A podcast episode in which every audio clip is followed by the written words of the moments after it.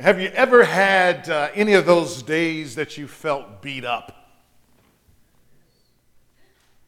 I mean, you just felt like, you know, you didn't have a literal black eye, but you felt like somebody just been kind of uh, kind of beating on you. You know, those days that, well, it's not anything physical, but it's just one thing after another. Uh, this constant press, and you just, and at the end of the day, you just feel, you know, down and out. Uh, I used to have those days uh, years ago when I first uh, started teaching. Uh, I used to teach uh, first graders. Can you imagine me in a room with 21 first graders? And, and one thing that I can tell you that at the end of the day, I felt beat up. Those first graders really did me a job. They did me in. Every day I would come home from work and all I could do was go straight to sleep. I, I, would, I would even be hungry, you know? I would be starving, but I would be just so wore out because, you know, first graders, you know, they have a lot of questions, right? Why, Mr. Spencer, so and so, Mr. Spencer, Mr. Spencer. I'm like, okay, uh, we need quiet time, right? Uh, about five minutes, everybody quiet. I want you to look at the assignment. Just nobody talk. Don't, don't say Mr. Spencer. But nope, nope, nope, nope, nope. But other times, you know, feeling beat up is, is not as fun as that.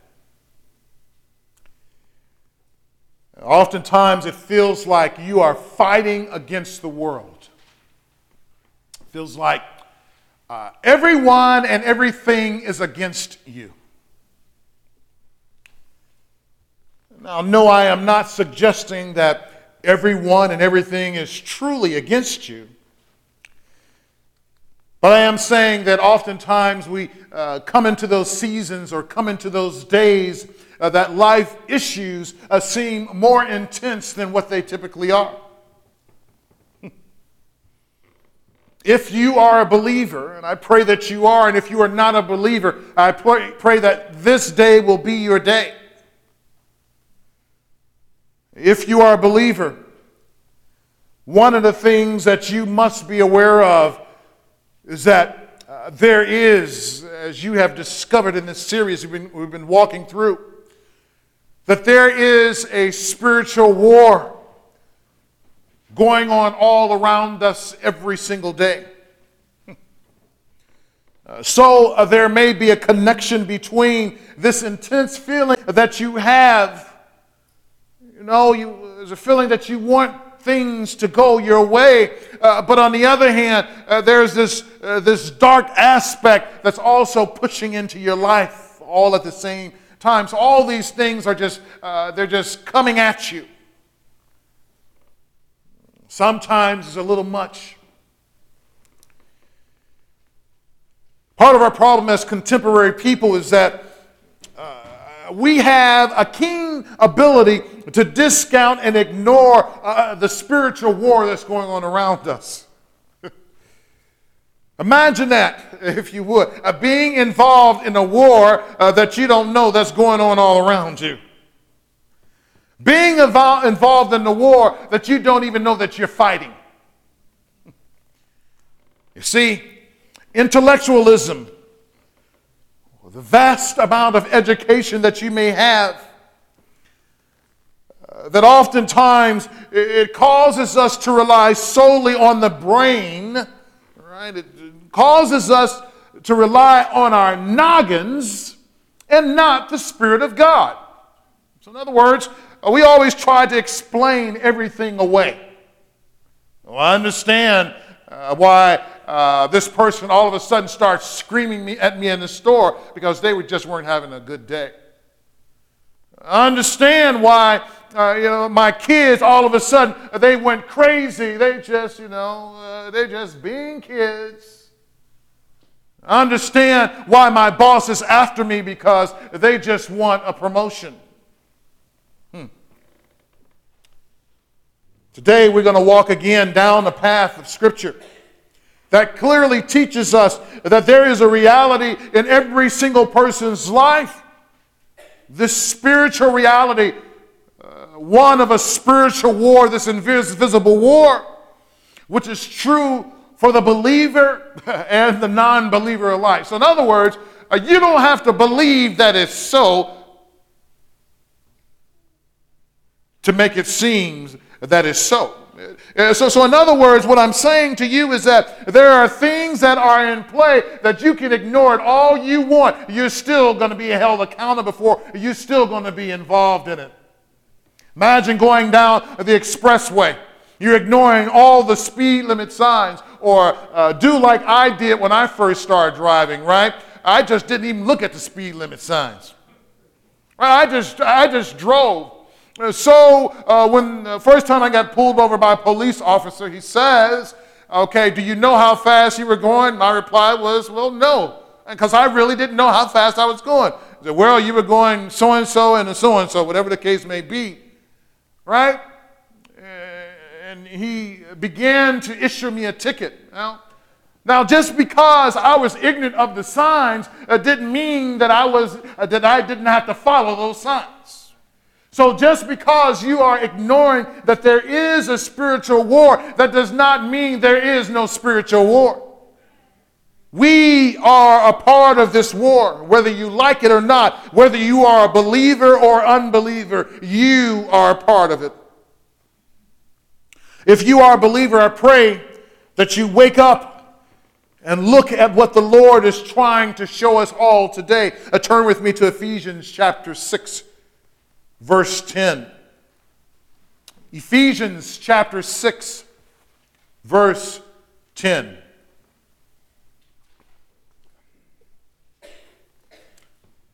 So, if we are involved in the spiritual war, and yes, we are, one of the first things that we must do, or the first things that we must be, and that is, we must be strong in the Lord. We must be strong in the Lord. Ephesians 6:10. Finally, be strong in the Lord and in the strength of his might. The strength that believers are encouraged to have through Scripture is uh, the strength of the Lord.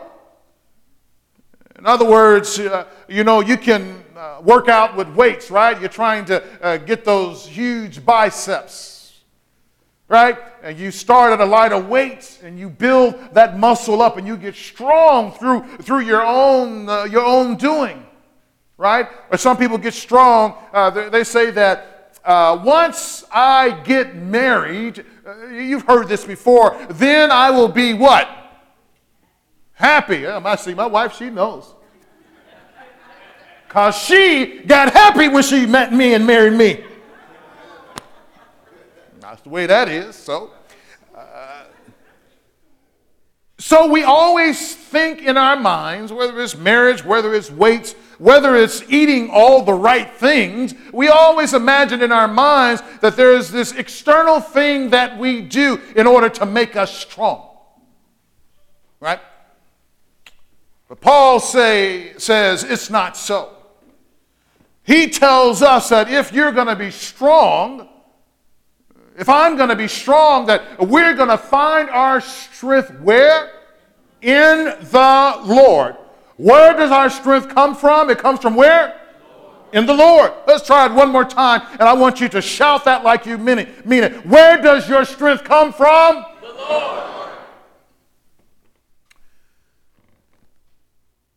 I know that it seems that I'm stating the obvious, uh, but know that the focus here, Paul says, finally be strong in the Lord and the strength of his might. I know it seems like I'm stating the obvious, but know that it is in the Lord that is the focus here in this verse. Uh, one of the things we know about Ephesus, right? Uh, Ephesians is a group of people who lived in Ephesus. Okay? So, one of the things we know about Ephesus, uh, a literal uh, geographical location, is that it was a place that was ripe and was full of spiritual darkness. In Ephesus, as you recall uh, here in uh, Acts chapter 19, verse 14, that there were seven Jewish men who were exorcists, and they thought they were bad. Right?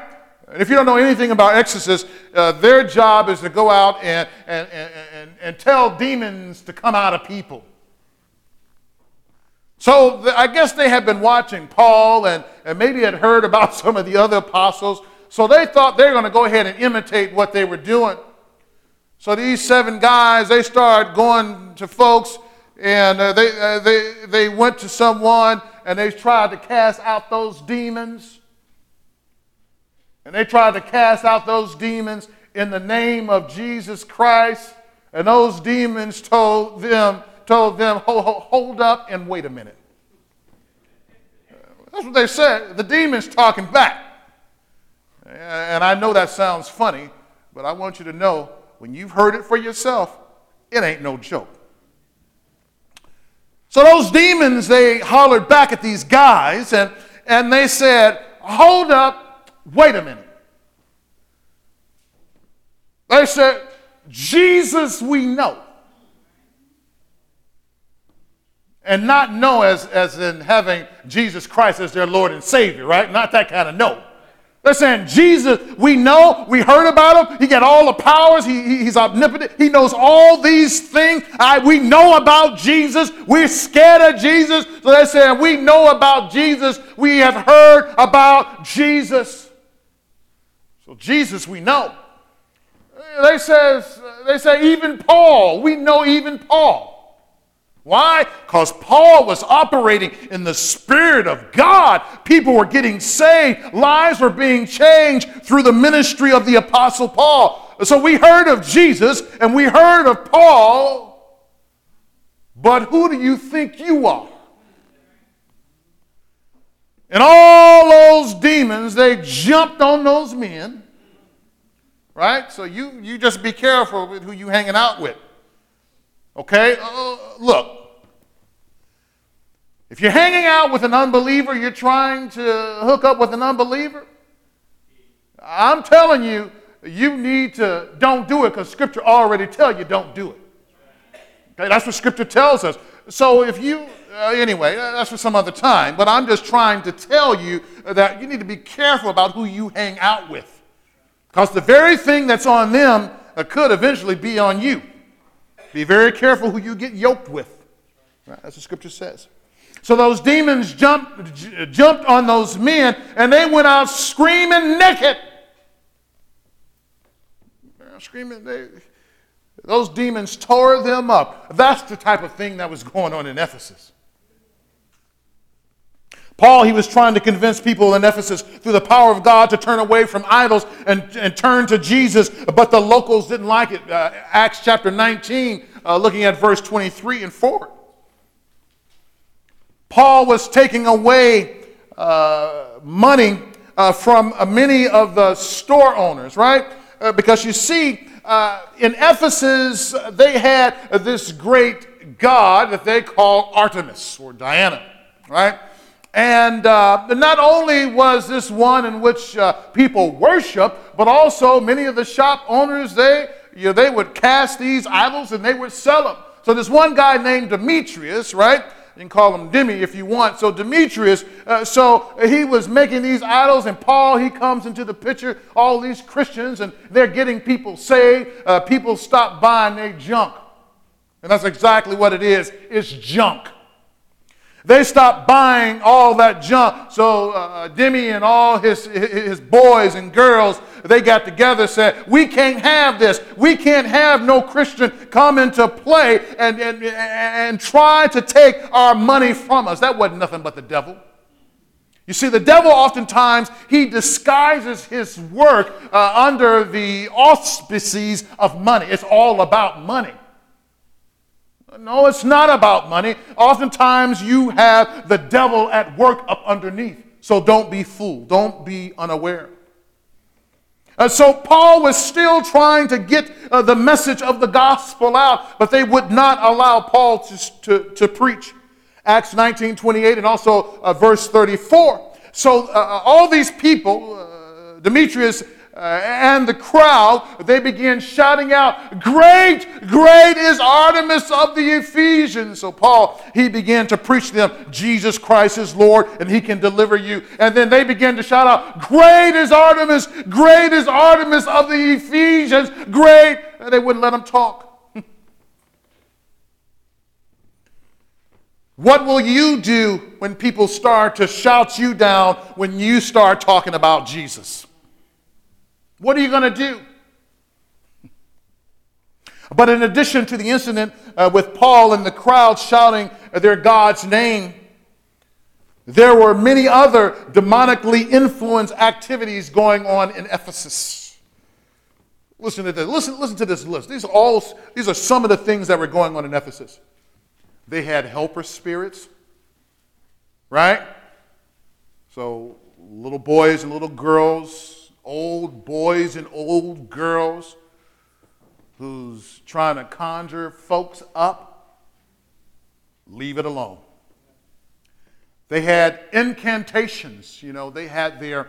Uh, one of the things that I notice uh, is coming under the guise under these days is people are asking folks, what is your mantra?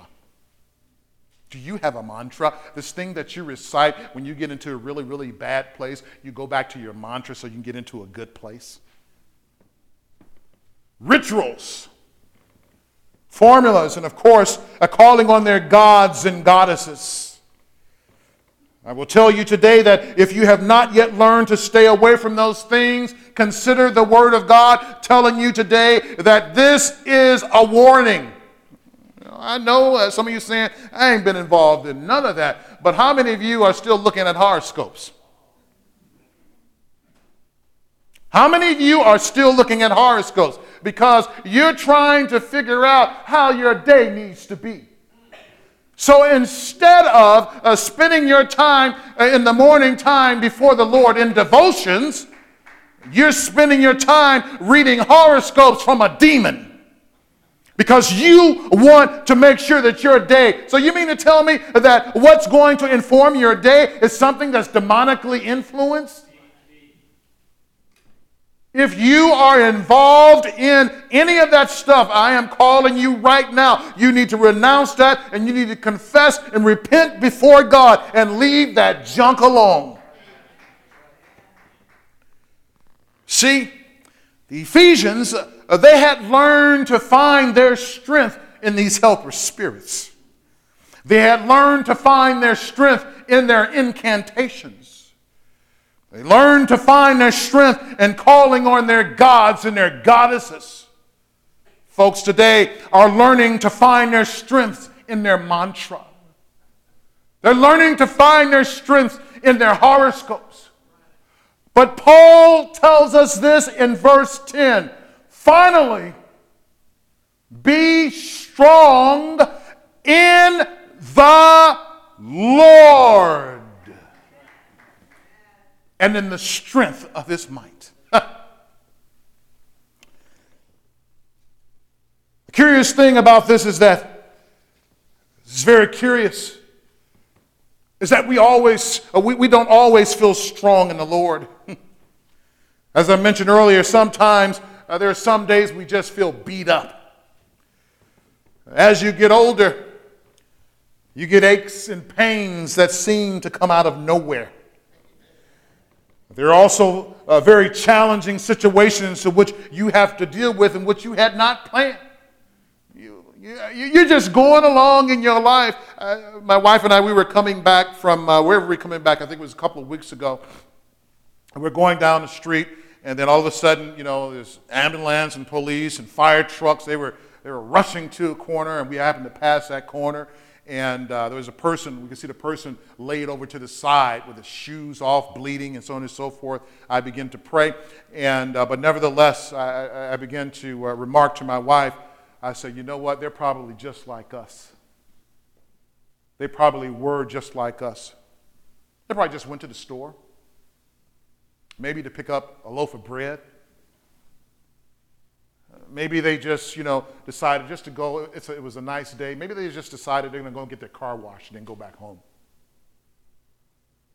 Or maybe they decided they would go and uh, they'll grab something to eat. they'll, they'll go to White Castles or something and grab something quick to eat because they were hungry, they didn't feel like cooking. And then they would go back home and sit on the patio or do something like that. And now they find themselves laying out on the side of the road. You know, there's uh, challenging situations that occur in our life uh, which we don't expect. So, regardless of what's going, what you're going through, I want you to be encouraged, to be strong in Jesus, and depend upon Him. So, why do we need God's strength according to the context, right, of our passage today? We need God's strength, right, because our enemy wants to destroy us.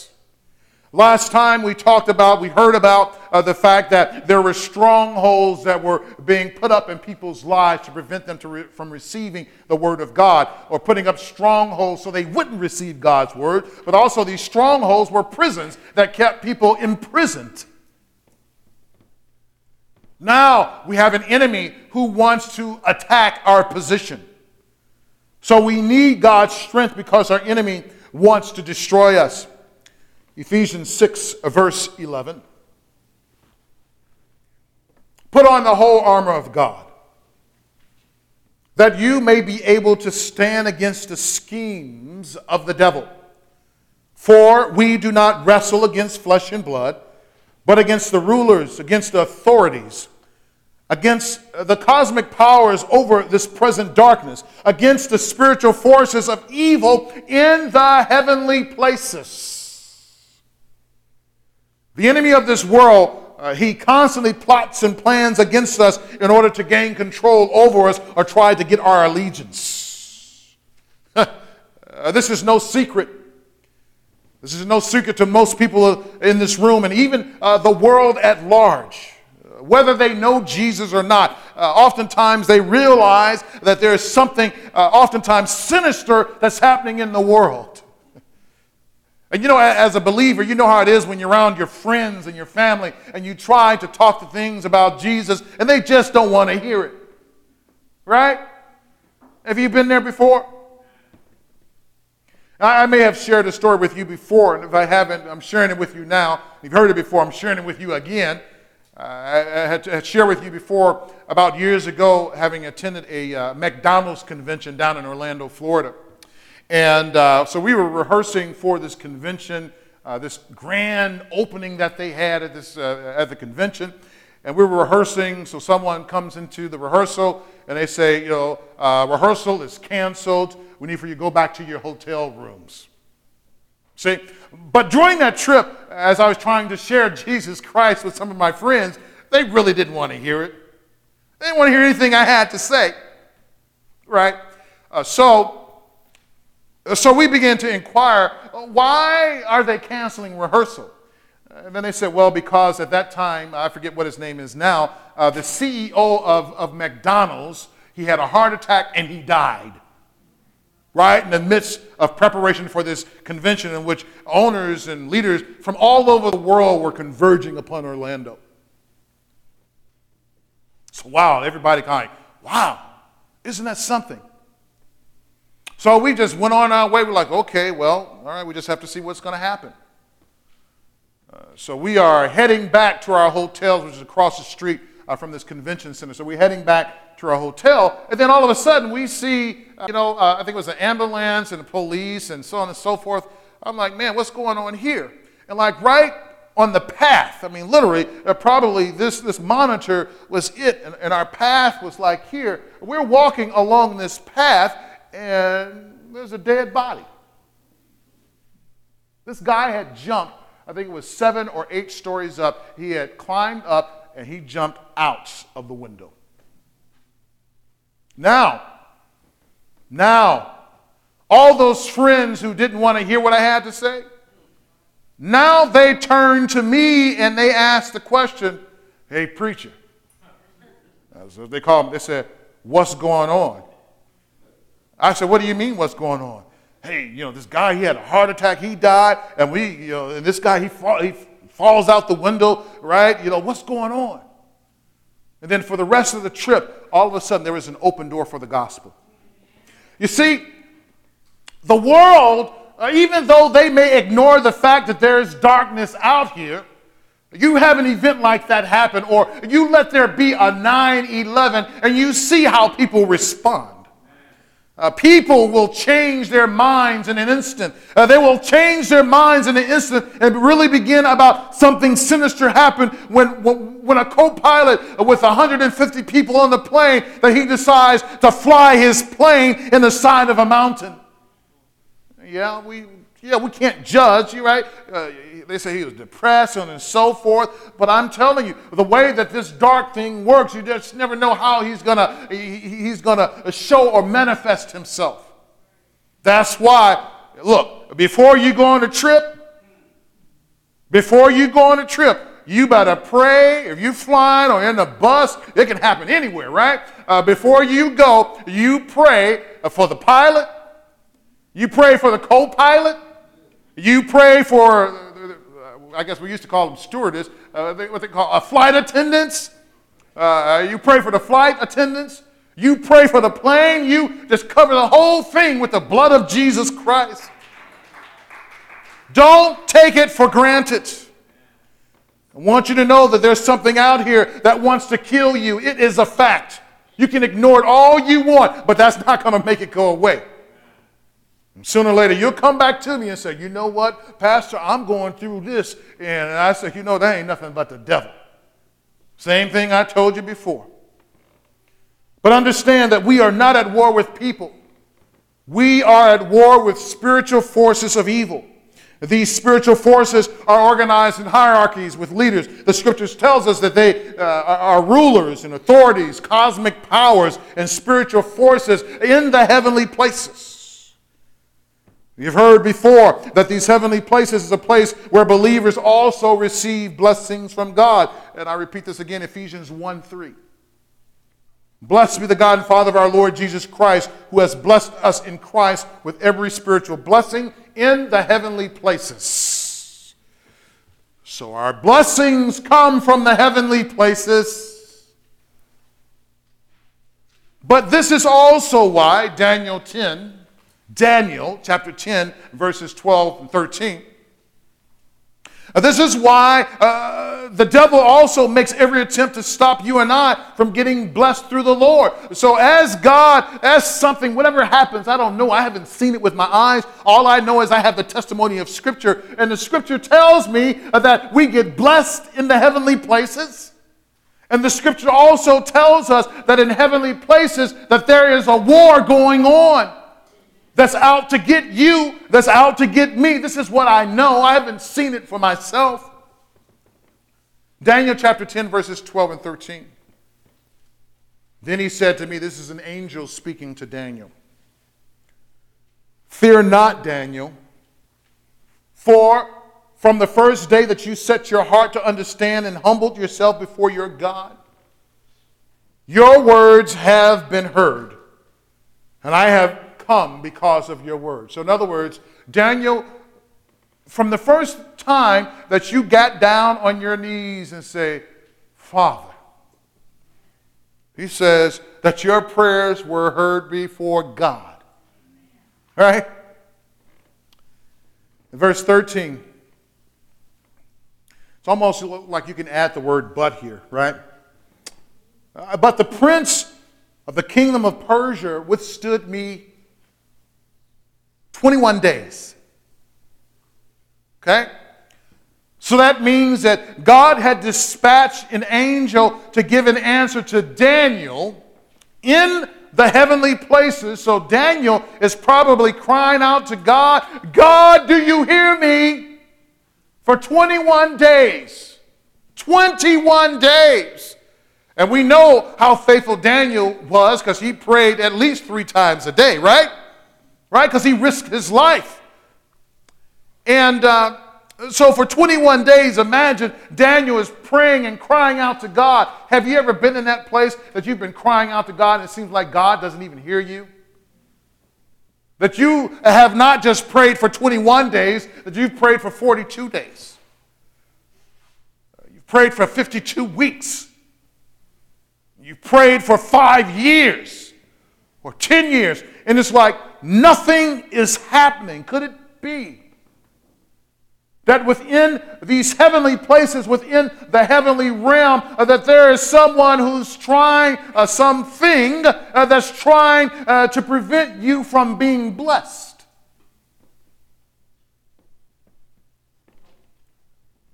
These heavenly places, as we know, is the spiritual locations normally unseen by us, impacting both what may happen in our lives and also the prayers that we ask the Lord. So you may think that your prayers are not getting through to God because of who you are. God is not answering me because I haven't been right before God, uh, because I didn't repent this, and that's nothing but the devil too. You know that you've confessed your sins before God, and the devil always tell you the reason why God is not answering you because of this.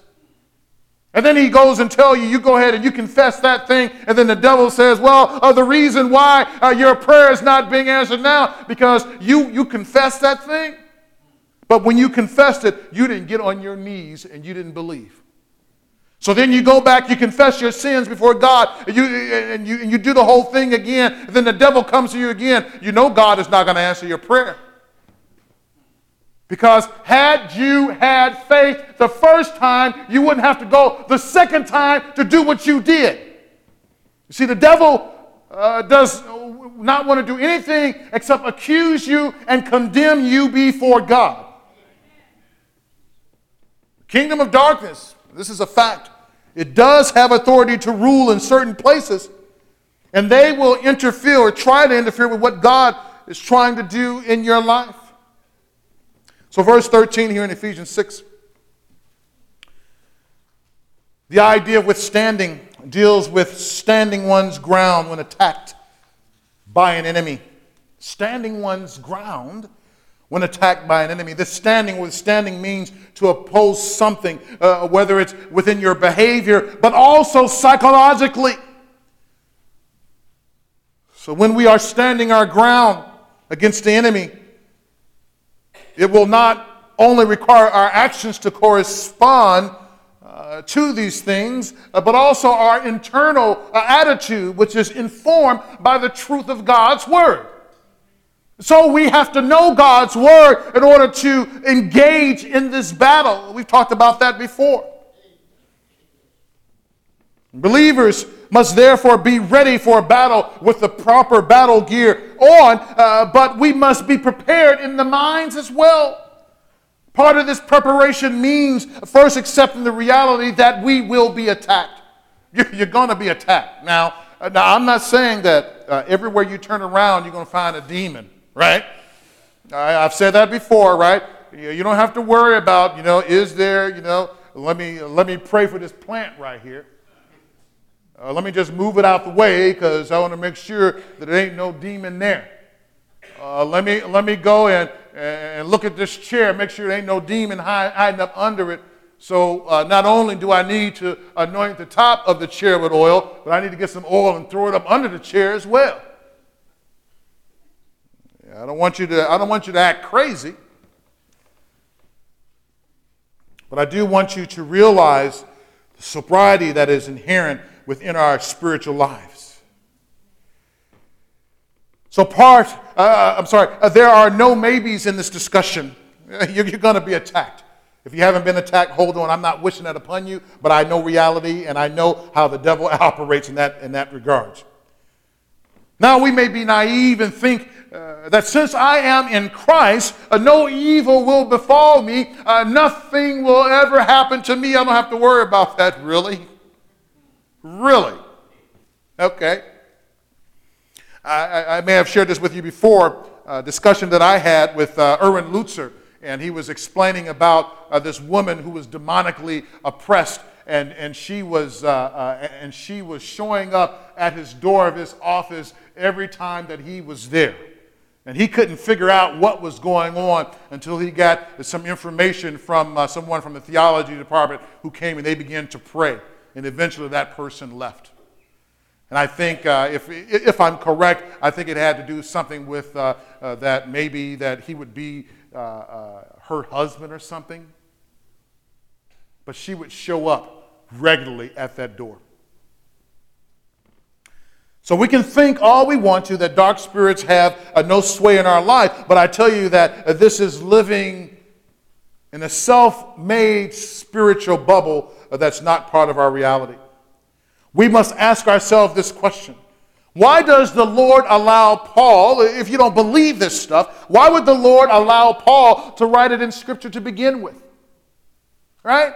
So if it was true for Paul in Ephesus, Guess what? It's all it can be true with you as well. So why don't we stand our ground when we are faced with these incredible spiritual oppositions? Well, number one, it has to do with fear. Some of us are just afraid. And one of the fears is we're afraid of the enemy. Many of us uh, just become afraid because we are intimidated by the enemy who throws threats at us, and all we hear is the barking. He goes, root, root, root, root, and we run scared. So we don't want nothing to do with that. That barking, it paralyzes us and prevents us from engaging. But as we mentioned before, 1 John 4 and 4, greater is he that's in you than he that's in the world. Greater, that means stronger. Be strong in the Lord and in the strength of his might. The other thing we fear is that we feel again that we are not well equipped for the battle. We say things like, I don't have what it takes to enter the fray. Well, guess what? You may not have what it takes, but you're there. We say things like, well, before I engage in this battle, I need a few more years of preparation and training. A few, a few more weapons and a few more fellow soldiers to fight alongside of me. And maybe some of our military people can help me. Uh, Brother Reuben, how long did you guys have to spend in, in boot camp? You don't remember? Like he's that old, right? Check this out. So, Dad, how long did you spend in boot camp? Do you remember? You remember how long you spent in boot camp, Dad? Huh? Six months. Think about it. Six months, nine weeks, whatever the case may be, whatever it is, six months. Like, is, you know, if it's six months or if it's nine months, is, is this enough time for me? We've been like, like if I'm walking down the city of Chicago, right, going to 7-Eleven, and then one day they draft me and say, you going to war, and we're going to train you for six months, and then we're going to take you here, and then we're going to take you to Iraq or Afghanistan right? And you're going to fight somebody that you really personally didn't have a beef with, but your life is going to be at stake. Is that really enough time? You see, it doesn't make a difference how much time it is at the end of the day. The only way for us to really to go, if we say, uh, be like me, uh, if someone ever asked me to walk a tightrope, well, first, if I'm going to walk a tightrope across a very across a, a depth that's like 50 feet, First thing I want to know is, uh, will I have a rope tied to me? Well, first, I'm not going to do it. I want you to know that. But if I did it, I need a rope tied to me. Okay, then, say, okay, uh, I want a parachute too. Then I want to have uh, uh, uh I want to have down below one of those airbags. So if I do fall, I want to make sure I fall in the airbag. Then I want to make sure that all the walls are covered in airbags, right? And then I want to make sure that uh, there's somebody there to catch me just in case I go too low. See, I will keep going and then and then and then until the final point I would probably say, you know what? I ain't doing this.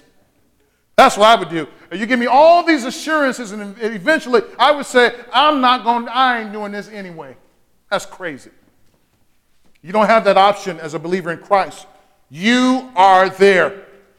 Uh, with God's armor, we can stand our spiritual ground. Uh, verse 14 in Ephesians 6.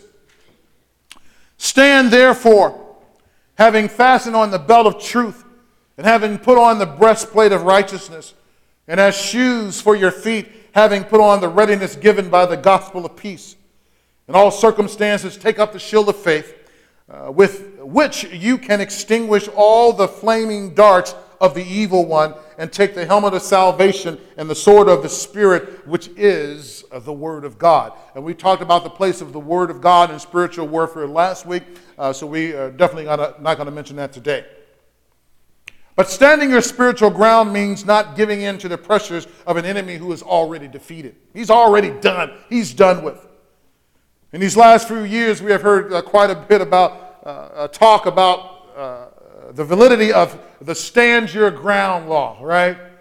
Somebody come messing with you in certain states, you can stand your ground and uh, you can do whatever you have to do and you'll be all right.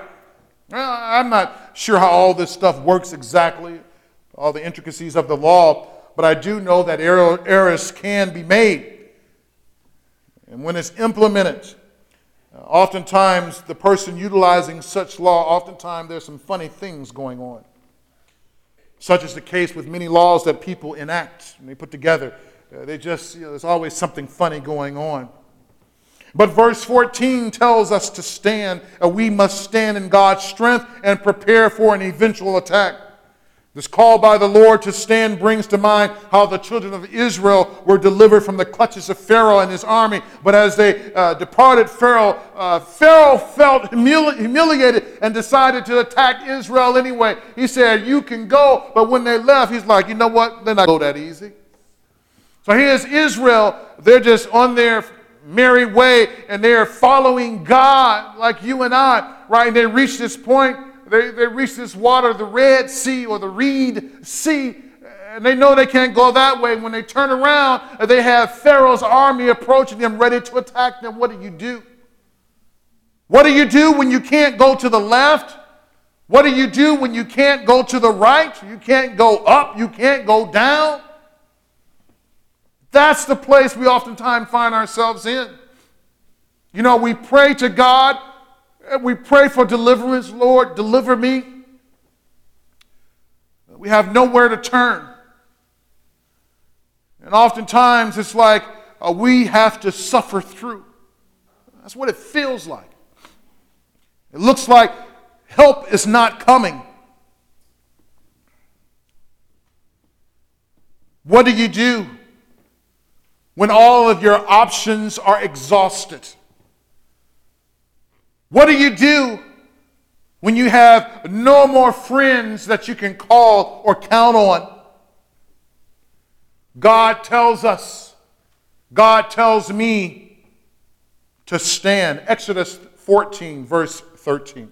This is what Moses said to the children of Israel Fear not, stand firm and see the salvation of the Lord, which he will work for you today. For the Egyptians whom you see today, you shall never see again. So Moses tell them, when we see here, says, fear not. When he says stand firm, in the, uh, uh, the ancient Greek Old Testament, uh, you know, it's not by now, it's called the Septuagint, right? The ancient Greek Old Testament, the word for stand firm is the same word we see for stand here in Ephesians 6. And Paul tells us to stand. Verse 11 Put on the whole armor of God that you may be able to stand or stand firm against the schemes of the devil. Then you also know by now the schemes are the methods.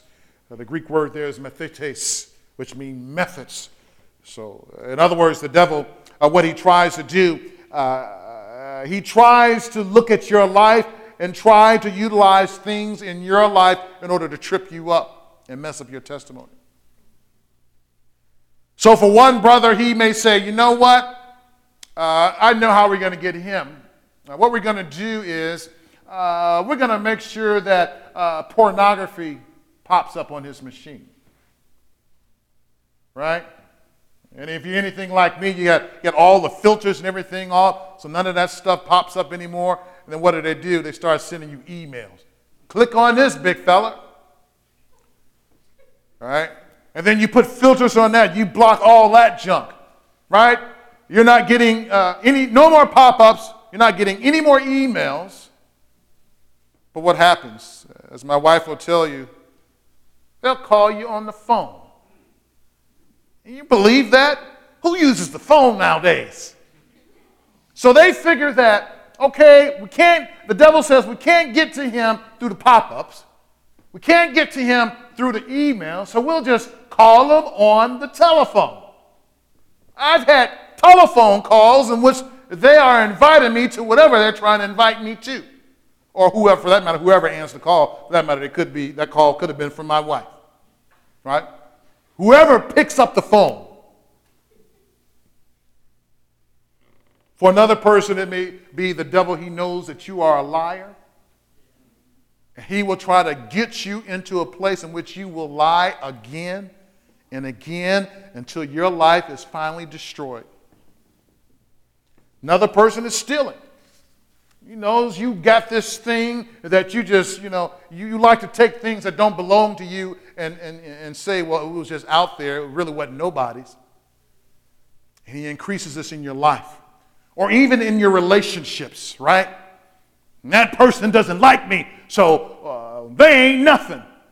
That person ain't even thinking about you. And this goes on and on until it destroys all of your relationships.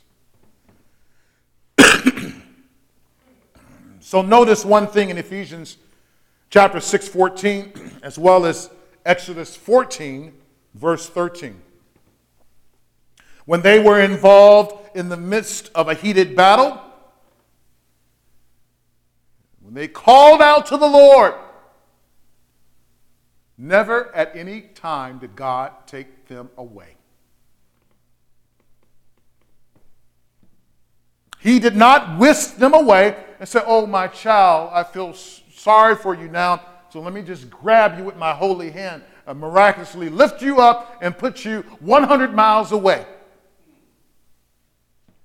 When you are on your job, you're crying out to the Lord uh, because somebody done started some mess.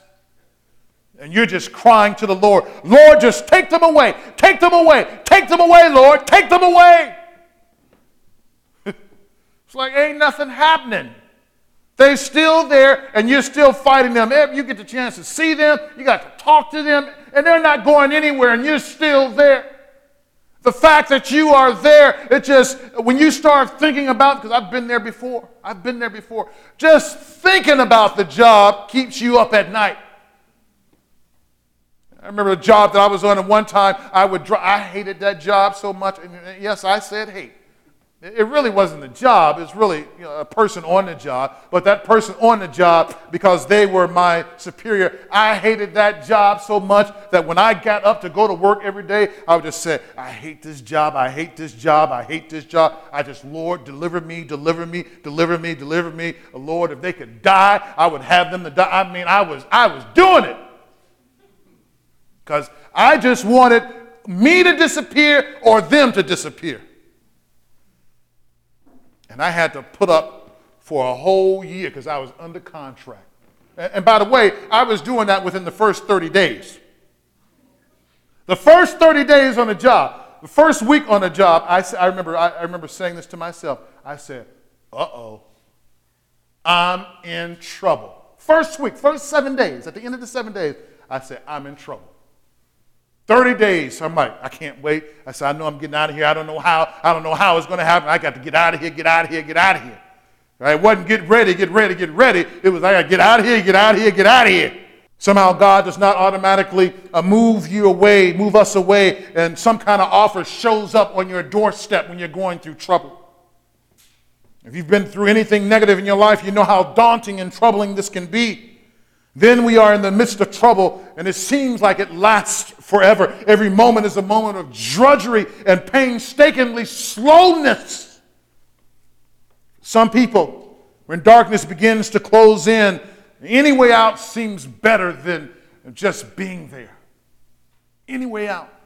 And for some people, they just rather not live than to deal with the pressures that they have to deal with. And I'm telling you here today, if that's you, you need to get to the Lord that God, He wants to deliver you today. If that is you, If you're saying that there is no way out, I'm saying that there is a way out, but that way out is through Jesus Christ. So I want you to, to, to begin to fight for your, your mind, fight for your spirit, but I want you to do it in the strength of the Lord and in the strength of His might. You can't do it alone. You can't do it with your friend. You can't do it with your neighbor. You must do it with Jesus Christ. Only He can deliver your mind. There is a way out, and it is through Jesus Christ. So, Scripture not just encourages us to stand, uh, but Paul, he commands us. When we see the word stand, this is what we call an imperative. This is a command. You are commanded by the Holy God to stand firm in the midst of a situation in which the enemy wants to sift you as wheat.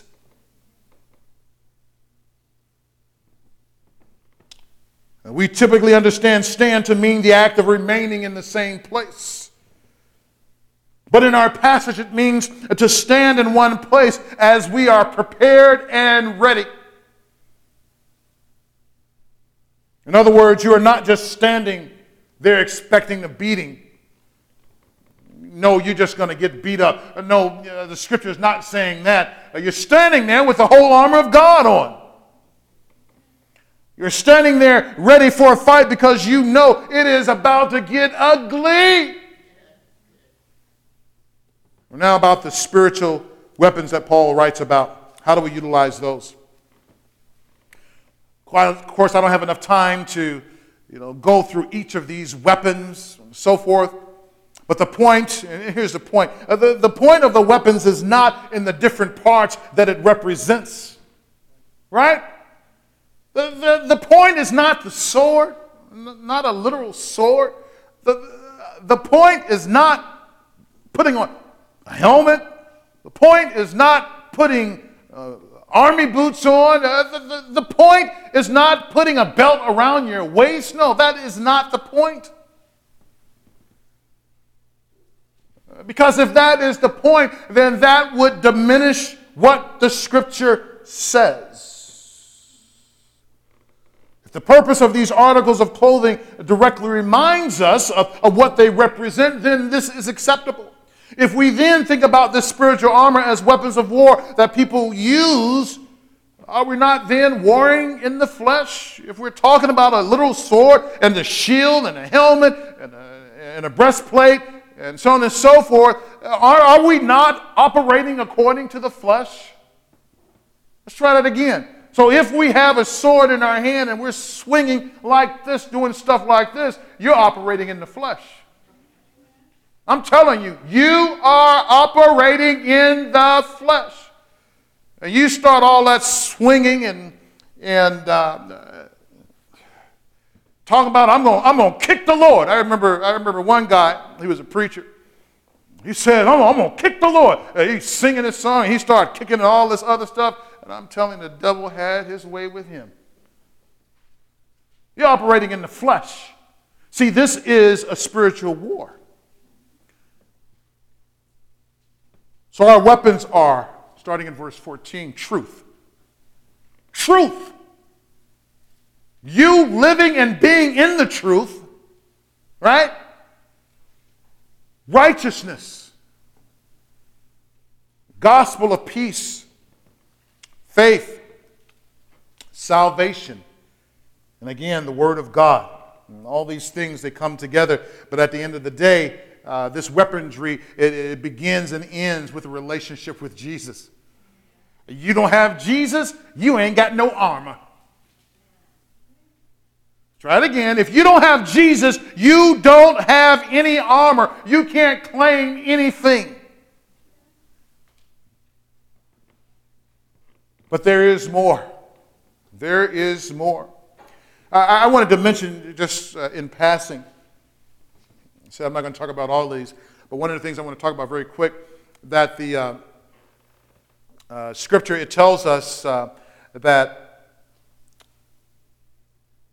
when uh, the enemy, this is, uh, this is verse 16, in all circumstances take up the shield of faith with which you can extinguish all the flaming darts of the evil one. right? We know the importance of faith that we must have, uh, believing what we can't see. This is important, right? The shield of faith. Well, the idea of these flaming arrows is that uh, the way that they were constructed was when they, uh, these arrows of fire would hit, hit, if you can imagine, because their shields at this time, they were not made of, uh, uh, they were not thinking of, of metal shields, but of wooden shields. So when these arrows would come, these flaming darts would come, they would hit the shield. And if you can imagine, if something of fire hits something made of wood, what happens? It begins to burn, right? It begins to burn. Uh, so the idea is that uh, what, what the enemy has in mind, that he wants to throw these darts at you, and he wants there to be collateral damage. He wants, and, and it's very interesting that the darts, they come after your faith. The darts come after your faith. They don't want you to believe that God has called you to be a conqueror.